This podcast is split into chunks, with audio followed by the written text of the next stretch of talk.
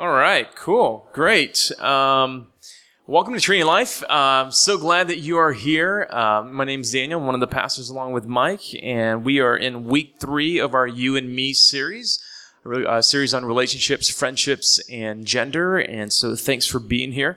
Um, if you just kind of walked in and uh, didn't know what we were talking about, um, you're in for a treat today. Um, and so um, want to really dive into it because there's a lot to get through. Um, but before we do that, I want to make two quick announcements. Um, all, uh, on your chair are these blue cards. These are our connection cards, and what they do is, uh, if you're a first-time guest here, this allows us to know that you were here. If you don't mind, uh, during the offering, if you can uh, fill one of these out and drop it in the offering bag, um, that would be your gift for us today. And so we'd love to get to know you. Uh, Mike or I will send you an email and follow up if you're interested in coffee. We'll do something like that. We'll buy lunch. And so this is a great way for you to uh, learn more about the church and for us to learn more about you as well.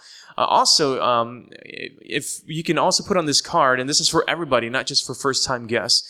But uh, you know, we um, are crazy busy in the season of our church, and a lot of things that are happening. And we want to encourage you to plug into the life of our church, uh, to not just attend on a Sunday and then kind of leave and go, shake some hands, and eat some bagels or apparently congee today. um, but we want you to have meaningful interaction, and one of the ways to do that is to be on one of our Sunday teams. And so what we encourage you to do is if you've been around for you know a couple of weeks to a couple of months and you want to get to know more names and contribute, um, if you can put down here that you're interested in being on a first serve team. And what that just means is this that you come out and you serve one time and uh, you see if uh, you like it and if it's something that you would not mind doing. We have our setup team, our connections team, our kids team, and our music team. Um, either one of these four teams, and uh, we'll try to connect you to the one that you think you would like to serve in. And you come out um, and you get plugged in one time, and kind of based on that and the team leader's assessment, you can see if you want to get scheduled some kind of semi-regular um, fashion. So I really want to encourage you to get plugged in that way. Most of us, when we came into this community six months, 12 months ago, and that's essentially how we begin to, to connect with one another. That and our body life groups, which we'll talk uh, a little bit later during announcements. So I'd love for you to um, uh, hand uh, to hand one of those in. Um, also, uh, after our service here, if you're part of the connections team, Curtis is holding a short fellowship training for you guys. I think it's at 12:30.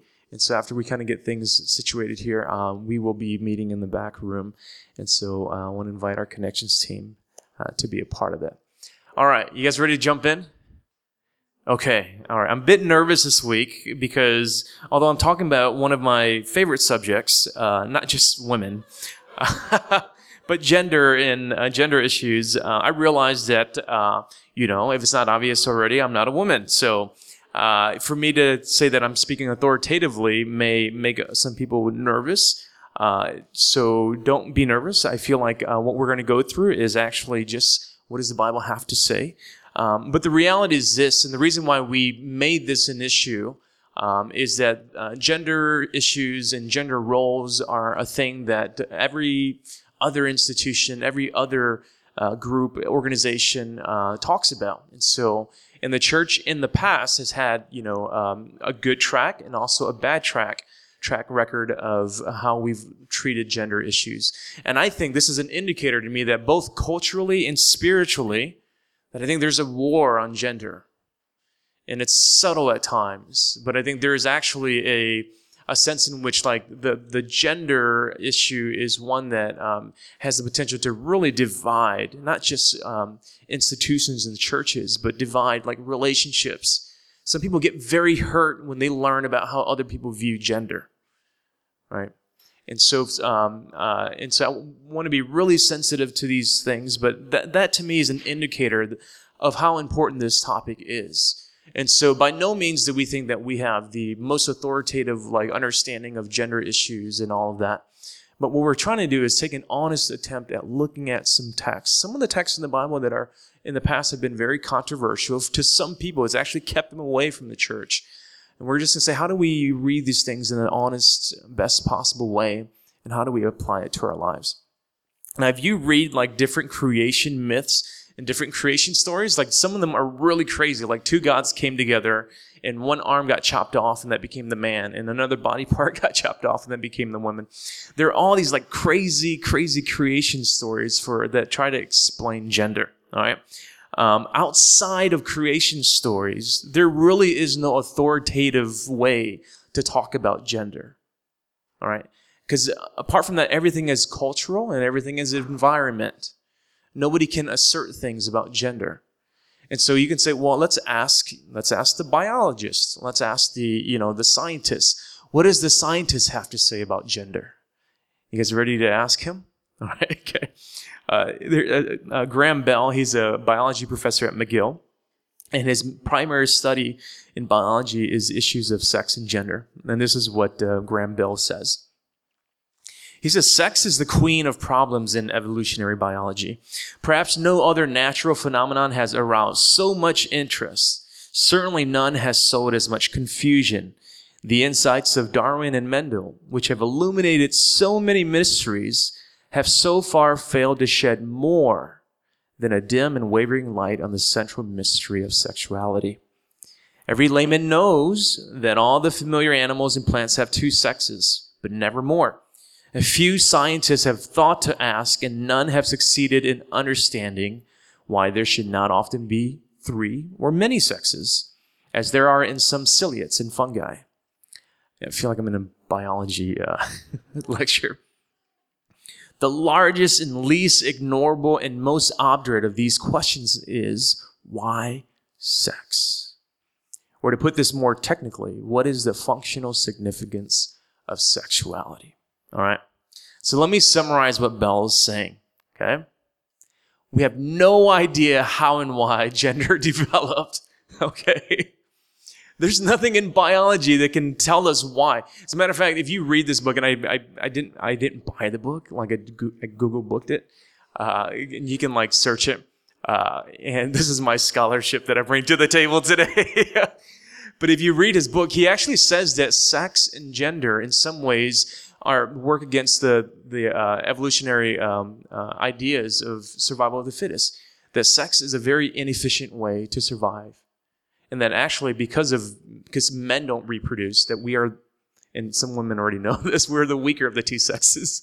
Um, this is not a very efficient way to produce, um, and so the biologists also have no clue why we have gender. There are theories but Graham Bell points out that these theories contradict each other. They're just as good as any other creation myth. So we're going to look at three things today. We're going to look at Genesis. We're going to talk about the creation of gender. Secondly, we're going to talk about the corruption of gender. And then thirdly, we'll talk about the, uh, okay, I tried to alliterate. Mike, you set a really bad precedent. What's mother C? Uh, the completion of gender. All right. Three C's creation, corruption, and completion of gender. Genesis 2 5 to 23 um, is really where we get our understanding of uh, gender from. Uh, the Bible provides a version of the creation account. It leaves no question about the intentionality that Jesus, that God actually intentionally made male and female. All right. So if we go back to the first chapter, uh, Genesis 1, 26 through 27, actually is very explicit that God has made man and woman or male and female that this is his way in which he displays his image. And so his image is most fully understood through both genders. All right. Um, it has to be through both genders that the world has a more complete understanding of the image of God, of who God is. Right. And so, um, uh, what uh, uh, philosophers say is that it means that we are ontologically equal. We are both valuable our worth and our value are equally the same as gender. If you ever heard otherwise, have you ever thought that the church made a, a different kind of statement? It's very clear from Genesis 1 26 to 27. Both genders are ontologically equal. We both mirror the image of God to the world. It takes both. Now, sisters, the first priority in your life is to image back to the world God. That's your first priority before you're concerned about anything else, realize this that you have the image of God in you. That is your first priority. How's it going? Like, do people see too much of you and not enough of God. Um, I'm, I'm going to push a little bit, and I know it's early in the morning. I'm going to push just a little bit. But see, woman, you are created with an awe-inspiring purpose. Some of you guys, you know this already. You just have that sass. Like you know that you have a purpose, right? You just know. When you walk in the fullness of who you are, you show more of God to the world. When you walk in less than God's purpose for you, it can look ugly. And so the priority of woman is like the priority of man. It is to live in a way that fully shows the image of God to the rest of the world. In Genesis 1:28, the next verse, it says that both of us have the destiny of birthing out descendants to take care of God's creation. We all have a vocation. We all have a calling to create, to make descendants, to be fruitful and multiply. All right. And realizing that not everyone has children, but as a species, as a, I shouldn't say species, that just sounds so uh, technical. As a, as a, a, a creature, uh, God has created us to multiply. That's better. That's better than species. Trust me, it's better. Okay? It's better, trust me. when it comes to responsibility for creation, it's not 50 50. It's 100 and 100%. We both add and bring to the table. Uh, we need women leaders. We need entrepreneurs. We need women executives. We need mothers, sisters, daughters, homemakers, community leaders. We all contribute, right? We need all of this. This is, we need women CEOs. We need women, you know, organizational leaders. This is very much part of God's rule, uh, heart is that you would rule and reign, right? God is very intentional in this, but he's also very intentional in making genders different right? Uh, it's reflected in the creation story that we read earlier. Genesis 1 gives, Genesis 1 gives us how God creates. And then Genesis 2 create, uh, gives us why God creates. All right. Genesis 1 is the how. Genesis 2 is digging deeper, the why. So notice that in Genesis 2, 15 through 17, which was read earlier, before, before the woman is introduced, before she's actually created or brought into the picture, God gives the man a warning already. He already gives the man a commandment. There is just him. And so God commands the man to not eat of the tree of knowledge of good and evil. So this happens way before uh, the woman comes on the scene. And also, you have, if you ask the question, why did she come later? And then why did she come out of his side or the rib? Right? These are questions that uh, at, at, some point it just sounds like a, creation myth, but there's so much meaning in this. Why? Why come later and then why come out of the man? I think the key to this is found in their names. All right. Anybody know the Hebrew word Adam? What does that mean? Earth. Yep. Like red earth. And it is actually an adaptation of the word for mankind. And so the red earth ref- refers to the fact that Adam was made, mankind was made from red earth. And so when you look at Adam, it's a reminder that he is imaging, he is symbolic of mankind's obedience and trust to God's command. This was given to Adam. Adam, don't eat from the tree of knowledge of good and evil. Live there. Don't. Abide in me. So when you think of Adam, mankind, you're thinking of mankind living in obedience to God's commandment. All right? And so when you think of Eve, the name Eve means life. The, the, the, the, the actual like uh, understanding of her name is that life. She is life. She represents life. Eve images and reflects that life flows from mankind. It came out of mankind. It came out of mankind's trust and obedience to God. So when you look at woman, you see that out of the trust and obedience came life. Right? Um, so whenever you think of woman, think of the product of God's design, which is life that springs from obedience. Every time I see a chap, I don't know why I said chap. Uh, every time you see it, it's better than dude. Every time you see a guy, you think man's obedience to God and living in trust and connection to God. Whenever you see a gal, you, you think to myself, life that flows from, a life of obedience, right? And this is so important. This is why order is important. Order is not to demean women, like they came second. That's not the point. God is trying to show a very important principle here. As a matter of fact, God is introducing the DNA for what will later be called the gospel. And this is the DNA. Out of one man's obedience, Adam, will come eternal life, Eve, for the world. Out of one guy's obedience and connection to God will come life, eternal life for the rest of the world. Order matters. Both ontologically important. This is the seed of the gospel that we see in the first chapters of Genesis. It's not just an allegory. And so, as a matter of fact, this is why Paul later picks up on this theme. Paul writes Ephesians 5, and, and, and, and, a part of Ephesians 5 is that Paul is harking back in, in chapter 3 and 5. He's harking back to the creation story. That they're actually shadowing, foreshadowing the coming of Jesus, right? And so later, think about this. Um, Adam and Eve are real people but deeply embedded in their relationship is the reality of what's to come.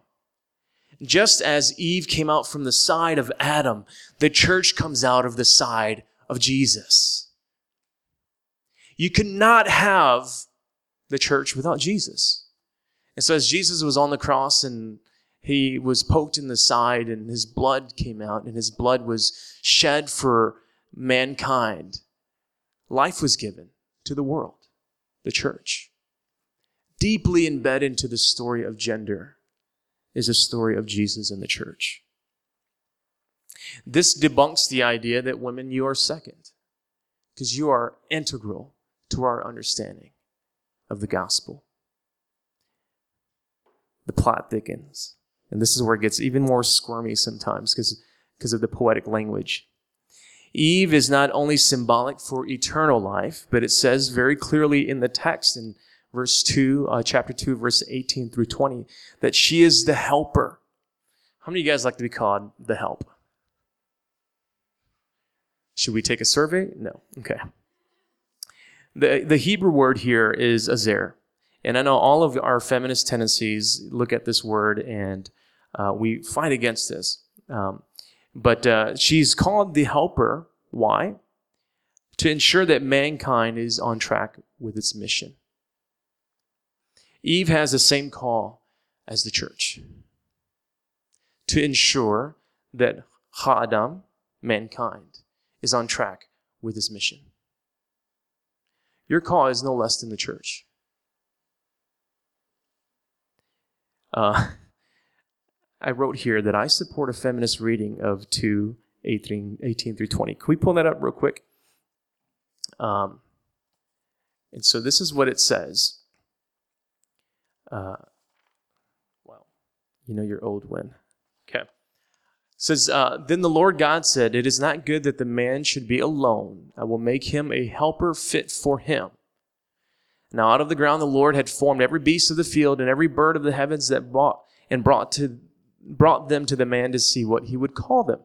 And whatever the man called everything, uh, everything, sorry, whatever the man called every living creature, that was its name. The man gave names to all the livestock and to the birds of the heavens and to every beast of the air. But for Adam, there was not found a helper fit for him. So the Lord caused a deep sleep to fall upon the man. And while he slept, he took one of his ribs and closed up its place with flesh. And so it's very explicit here that the woman at this time was created to help the man. All right? I know what you're thinking already. I'll, I'll call. Um, here's the theology of women as helper. Okay? Uh, this may be the tweetable of the day. I think we've got it on the slide. The purpose of woman was to help God save mankind from depending on anything else other than God for life especially depending on themselves. That was her role. That was why she was created, was to keep mankind from depending on anything else other than God. You have to understand verses 18 through 20 in light of verses 15 through 17.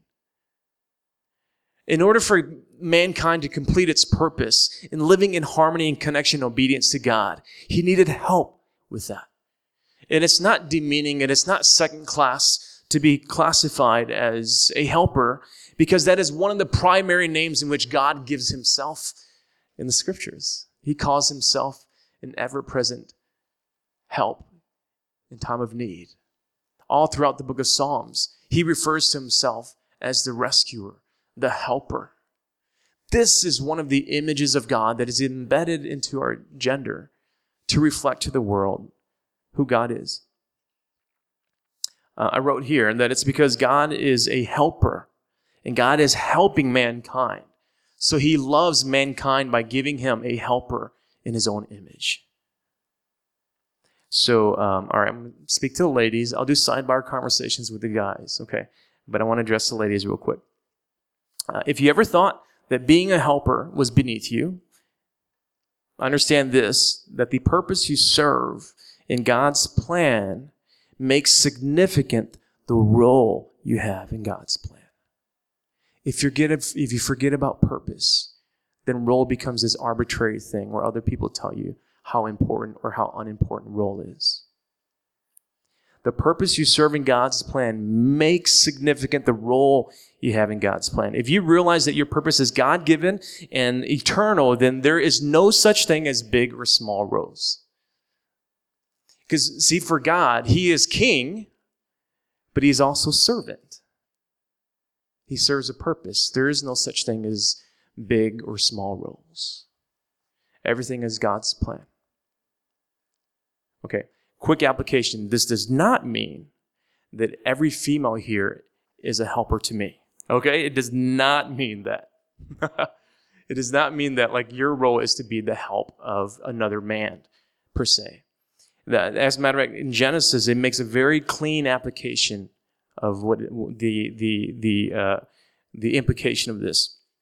So it says uh, in verse 24, uh, Adam is like a poet, right? So he sees this woman, she's stunning. He's like, whoa. And he writes a poem about her, right? He says, at last, oh, finally, all I see is sheep and birds and cows. Finally, at last, one bone of my bones, flesh of my flesh, she shall be called woman because she was taken out of man. And so what, uh, and then it quickly says, and here's the application. Therefore, a man shall leave his father and his mother and hold fast to his wife. They shall become one flesh. All right. So here's the application. Family. All right. Uh, what does family look like based on this? And according to this, it's, it's, it's explaining this that when a boy is ready to start a family, I use the word boy very like intentionally. It's because he's gained his identity from both parents. He's strong enough to start a culture of family with another woman, his captain, or sorry, his co captain, his helper. The boy must love her and hold fast to her because he is confident in his God and he is confident in himself. Like Christ, this boy has a purpose and a vision. Together, the boy and the girl birth a lifelong dream.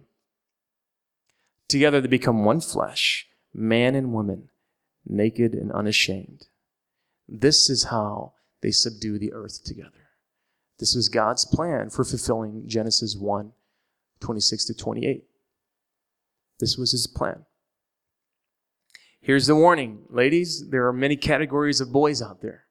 There are varsity boys, junior varsity boys, there are bench warmers, and then there are the ineligible. All right? I will admit that when Linda met me, I was a bench warmer. when she married me, I was a bench warmer. Like, I completely admit this. There's nothing about like this stuff that I understood at the age of 19 when I when I married Linda. I was like not even a bench warmer. I was maybe a water boy in this sport. Okay, I didn't have a checking account when I met Linda. Uh, this is serious. This is true. Uh, and so uh, and she married me anyways. God knows why. Uh, and uh, here's the idea, though uh, bench warmers. I'm not talking bad about my kind, but it seems to be that sometimes this is all our culture produces is bench warmers. It's not God's fault um, that we have a bunch of bench warmers. And I know that some of you women at times feel like it's God's fault. Like, for those of us who are married, like, that husband is God's fault. He's a bench warmer. For those of you who you look around, and even if you're looking in the church, you're like, I can't find varsity in this city. They're all just like bench warmers. It's not God's fault per se. All right. Uh, okay. This is actually this is the tweetable. Okay. The more we give into culture and neglect God's design, the more bench warmers we produce in the next generation. If we refuse to say, hey, God has a design for life, and if we look to culture to tell us what is the design for gender and all these things, we will inevitably produce generations of benchwarmers. Uh, now, that may be all you have to work with right now. And so here's the hope in that. When Linda married this benchwarmer, um, they didn't even give me a number. Like I wasn't even qualified like to wear a number on the team. Um, the idea is that she took a bench warmer and saw the potential and worked with me to at least get to JV status. I'm not quite saying I'm varsity yet. Sometimes when you're in a situation where all, all, all there is is what you believe to be bench warmers, God has got a call in your life to help a young boy move along the process to his JV and potentially varsity potential.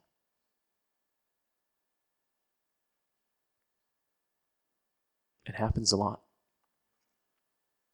Um, this is for next week, so I'm really getting to next week. I just want to, this is for next week, but uh, whatever you do, so within the realm of like bench warmers and like, you know, JV and varsity, uh, uh, stay there. Uh, don't go to ineligibles though. Stay away from ineligibles, uh, which are uh, violent men, married men, men who don't love God, etc. These are ineligibles. Okay. So, but that's next week. We'll talk about that next week. All right. Uh, that was creation. Here, let's talk about the corruption. Because we're seeing here that, see, there's nothing wrong about the order in which things are happening. There's nothing wrong about design especially if you understand that within the, the, the, the order is the, the DNA for the gospel, then you realize that the, the problem is not order. What is the problem? It's corruption. The problem is disconnection, not design. It's original sin and not order. And so to make a long story short, Adam loses sight on the vision that God's given him. Eve has loosened her standards for what God has told them to do. And regardless of whether you think there was a snake in the garden, it doesn't matter. What the both of them decided to do together was this. They were going to walk away from God as the only source for their knowledge and their only source for how to look at themselves, to think about themselves, to think about the uh, environment around them. And they turned to themselves. They turned to their own knowledge. They turned to their own feelings. They turned to their own emotions to process the world around them. This was their, their decision. This is what theologians call the fall. This corrupted the gender design. The way that it affected Adam and his sons was that men became workaholics. Uh, and we became ignorant to families. And so that's described in chapter 3, verses 17 and 18. We are cursed by work. All right? Uh, this is true even for lazy men because they don't want to work. And so they react in that way. The effects on Eve were equally devastating. And this is how it's described in verse, uh, in chapter 3, verse 16. It says, To the women, God said, I will surely multiply your pain in childbearing. In pain you shall bring forth children. Your desire shall be for your man, your husband, and he shall rule you and the fuller meaning of the word desire connotes a like longing, a yearning. It's almost a devastating need for attention and affirmation.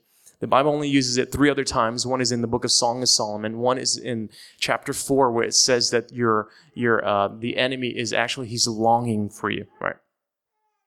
So what happened was this for Eve, the burden that was only supposed to be placed on God, the need for affirmation and approval Eve began to shift that and she placed it on her man, Adam, who, by the way, cannot bear that burden. So in return, what does he do? And God is, he is describing, he is not prescribing here. In return, Adam rules over her. And so this ancient text, it actually seems to explain a very modern problem. Women can't seem to find satisfaction in men, and men continue to create a glass ceiling for women. Um, if there's no intervention at this point, I like I feel like Fifty Shades of Grey is the outcome. Um, I've not watched the movie. Uh, there's many things written about it. Um, I'm not saying don't watch it, but I would like, you know, as someone who you know has a chance to shepherd this congregation, I would highly suggest not to watch it. but um, uh, are you guys familiar with the movie and the books that have come out? Fifty Shades of Grey. Okay, all right. So, um, but that seems to be the logical extent of Adam and Eve if there's no intervention. Uh, so, to give you a summary, I've read this, I've not read the book. Um, and so, again, not opposed to you reading it or seeing the movie necessarily. I just would like to know your reasons for it if you did want to go. Uh, but Anastasia Steele uh, is she's the regular kind of you know college girl uh, she's drawn and attracted to what seems to be the quintessential man, Christian Grey. Do you guys know the plot at all? No. Okay, so I'm telling you the plot. I'm totally ruining this movie, and that's okay in this in this case. So what happens is that she hopes to find fulfillment in Christian Grey. He's rich. He's good looking, um, and so he offers a high level of excitement to her, except that he can't help his own innate desire to hurt and to rule women. He, he actually is, is courting or he is like wooing her into a life of BDSM. So that's the, that's the plot. So, um, and so because of his own secure, insecurities, he actually uh, inserts a contract and conditions to protect himself through their rough play. So uh, I need to protect, you know, my reputation. I need to. This is consistent with many men that you know, right? I need to protect myself in this relationship. Insert contract and conditions in a twisted way, in a very twisted way. The contract and the conditions actually become the very thing that Anastasia begins to use as power against Christian. So she uses the contract against him, holds it over his head, because she knows something about his life that the professional people around him don't know. So, very interesting, right? Um, I read uh, most of the description from Forbes magazine, by the way. Uh, it, it, was through a writer, Scott Mendelson. He did a review of the movie. And this is what he says. And he talks about how you know, all these people are caught up in the sex and all that stuff, like the, uh, the BDSM and all that stuff. He says this is really what the movie is about. He says it's worth noting that the most potent fantasy to be found is one of a single sexually liberated woman being in control, in control of her body, her relationships without judgment or scorn from either herself or any outside forces. And here's the point that Mendelson is making it's not about sex, it's about power. I'm tired of men ruling over me. So Anastasia can only feel liberated if somehow she gets the man and she gets the power. What a terrible curse. Because there have been so many women in history that have gotten the man and the power, and they found out that this leads not to freedom and liberation, but to bondage. It's a terrible curse. This is the tweetable, actually the desire you have in yourself, the desires that you have in yourself, only God can handle these desires. If you place it on a man or even on another woman or on yourself, you will crush them and be crushed yourselves. And you'll only be led into bondage. Um, some people will say, no, no, see, that's the thing. Like, women need to, like, rise above the men issue and they need to find significance in work. They need to find significance in accomplishing things. And so this becomes the objection to not every woman function in this way. And that's true. Like I've met women who don't function in this way. All right. But I've also been, you know, pastor for a long enough time and pastored some young women uh, through many issues and realized that this is a common theme. It reminded me of a story that I heard uh, another pastor tell about a member in his church. And so there was a gal who was not yet a Christian. She was married. She found her affirmation completely in her husband. Husband left her. So in shambles, she ran to the church to try to make sense of her life. In the midst of that, she began hearing this, this theme that whenever you make somebody else or something else more important than God, that thing is actually an idol. It replaces God's um, place in your life.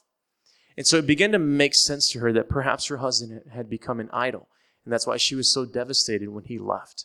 So she began going through therapy and started processing this journey of like, what does it mean to find myself and know myself apart from a husband? And so therapist, and so she shared this with her therapist. She says, I think, I think my husband played a role in my life that only God can play. And the therapist suggests this. The therapist says, well, then what you need to do is go find an, uh, uh, a, a work and pour yourself into it and find significance in your work. That's what you need to do. And even though she was a baby Christian, a new Christian, she had enough insight to say this Why would I give up a woman's idol for a man's idol? And I think this is where men and women we begin to connect a little bit, right? Even though I'm a guy up here and my head's shaved and you're sitting there with your nice long flowy hair. That I, I, I understand my drive for success and want, want, to, want to accomplish things, and only, only a couple of people know this about me. The two of you know this about me. That I have such a drive for success and accomplishment that I get anxious. I'm worried all the time. It's actually, a, it creates an anxiety for me that I, I sometimes wonder if I'm successful enough. I never felt this about ladies, even though as a young man that was kind of like, you know, I, I always wondered if I'd ever get married. That was kind of my insecurity. But I was never anxious about women, but I was always anxious about my success. And so when I was a, a college and young adults pastor, and my primary dem- demographic was pastoring people from 18 to the age of 29, and we would pastor a lot of young girls, a lot of young girls and they would share their anxieties with me and they would share their like worries and all these things. I got it. It would almost trigger my own anxiety. Because you see, we both have idols. And so I think because we both have idols, we both have the same solution to the idols. So that's John chapter 4, the completion of our gender. Um, This is my favorite story in the scriptures. And now that I have four minutes to go through it, I just feel like I'm not going to do justice. This is my favorite portion, uh, other than Genesis 12 in the resurrection story of Jesus. My favorite passage in the scriptures. Woman meets Jesus because she's ashamed of her life. Jesus goes out on a limb, has a conversation, says, I can give you life. She's a bit embarrassed. Jesus knows that she has five men in her life right now. She's embarrassed of that. He begins to reveal to her her heart, her soul. She senses security in him. She asks him about spirituality, about faith. He reveals the true faith to her. It brings deliverance to her. And she says, I, I can't figure this out. I know one day it'll be revealed to me when the Messiah comes. And Jesus says, the one you're talking to? I'm the Messiah. And something about her energy just drains. And all the shame and embarrassment that she had carried with her drains. And that leads up to this, uh, this verse here in, in chapter 4. It says, Just then his disciples came back, and they marveled that he was talking with the woman, but no one said, What do you seek? Or what are you talking? Or why are you talking with her? All right? So here's something to note about this passage here that uh, the disciples were like, You're a religious guy. You shouldn't be talking to strange women. It could, it could ruin your reputation. And this is the lesson you learn from this passage is Jesus is willing to ruin his reputation if it means you gain more identity. A good Adam would do that. A good Adam would risk his reputation, his life, so that the other person would gain their identity. So, verse 28 So the woman left her water jar, went away into town, and said to the people, Come, see a man who told me, told all that I ever did. Can this be the Christ? In short, she felt more comfort and security in him than she did these five other men. In her words, she is saying, Could this be the man that we've all been waiting for? There's something about her encounter with Jesus where the questions of who is she and her past and her future, it just becomes much more simple in her mind. Because here's a man who is intimate with me, and I feel secure in him completely. That I would go around and start telling strangers about who this man is. 15 minutes with Jesus overcame how many years of history with five men in her life, neither of them her husband. And I would say this to all of us, and, but I know that this morning is about the women, but I say this to all of us. every appeal every appeal that has that every man, woman, job, any kind of pleasure has offered to you pales, pales in comparison to just a few minutes in the presence of Jesus. It pales. There are times when I'm trying to find myself, how do I get back to that place with Jesus? When I'm, when I'm filled with anxiety and stress and I'm just asking myself, ah, how do I get back to this place with Jesus? Because I know that the heights of the mountains over here aren't that high. How do I get back to that? Um,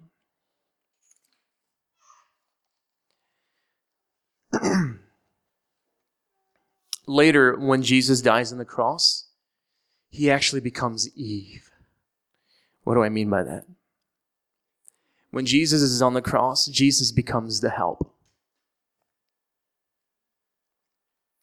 Jesus is ruled by man. Jesus experiences the worst pain that life has to offer in order to birth life.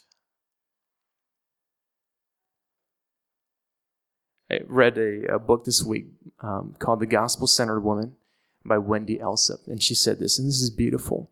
She says, Ruth is not the ideal for women, Jesus is. Because of Jesus' resurrection, his, he overcame death. He rose three days later. He accomplished his mission. He was responsible. He is what Paul calls the final Adam. He is reliable, trustworthy. He gave his life perfect love. You can trust him. You can submit yourself entirely to this kind of Adam.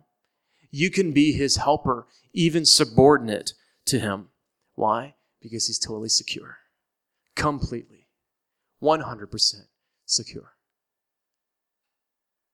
I would help that guy. I would submit to that guy. Jesus, the perfect Adam. In Jesus on the cross, the sin that fell, or the curse that fell on Adam and Eve, was completely broken. Christians, we don't live under the curse. We don't live under the curse. Some days we kind of like do this thing. Here's God's covering, and we go back over here. The reality is that we can come back over here anytime we want. You don't live under the curse. You don't have to live under the desires that cause the anxiety. Uh, next week, uh, we'll talk about how do we practically live this out as a community. What does that look like? How do we do that? How do we? How do I constantly, whenever I talk to you uh, sisters? How do I constantly build you up in your identity? Sisters, when you're talking to us men, how do you constantly build us up in the person that God's made us to be? How do we not like victimize and like attack each other? How do we look beyond gender issues and see that in both of us is embedded the image of God? And how we how do we call that out of each other? Don't you want to hear that sermon? Good. Come back next week. Okay. Because here's the reality your thoughts and the voices of culture are very loud. Very loud. When I hear people talk, when, when, when things are shared with us, very seldom when somebody is full of anxiety do I hear the voice of God. I hear the voice of culture and the voice of time. Time is wasting away, Daniel. You don't understand. My job. I'm afraid that if I don't take this job, I'm afraid I don't if I don't take this girl, I'm afraid I don't take this man, it's wasting away. I don't hear the voice of God. I hear the voice of culture and time and anxiety. And we can't, those voices are so loud. We have to live in community in order to drown out those voices. I'm going to pray. I don't want to create an emotional moment because I want you to make a decision this morning, apart from like any any kind of music or anything. So sit there, close your eyes. God, I don't know what you're doing uh, in moments like this, but I have to think that things shift when we see more of ourselves in you, when we see that we're actually imaging you that in our relationships, in the way that we think about ourselves, that when we see you as priority, that things shift in our lives. Our schedule changes, our decisions change. I want to invite you this morning, whatever God has told you in your heart right now,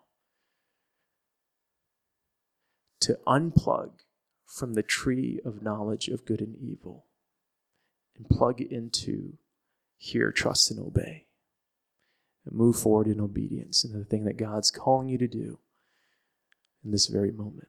God, bless us as a church to move forward as a picture for our city of this life that was designed to be lived plugged into you and no other source, so that we would image you, both male and female, that this city may know you and that we would enjoy you deeply no matter what role we play. We pray this in Jesus' name. Amen.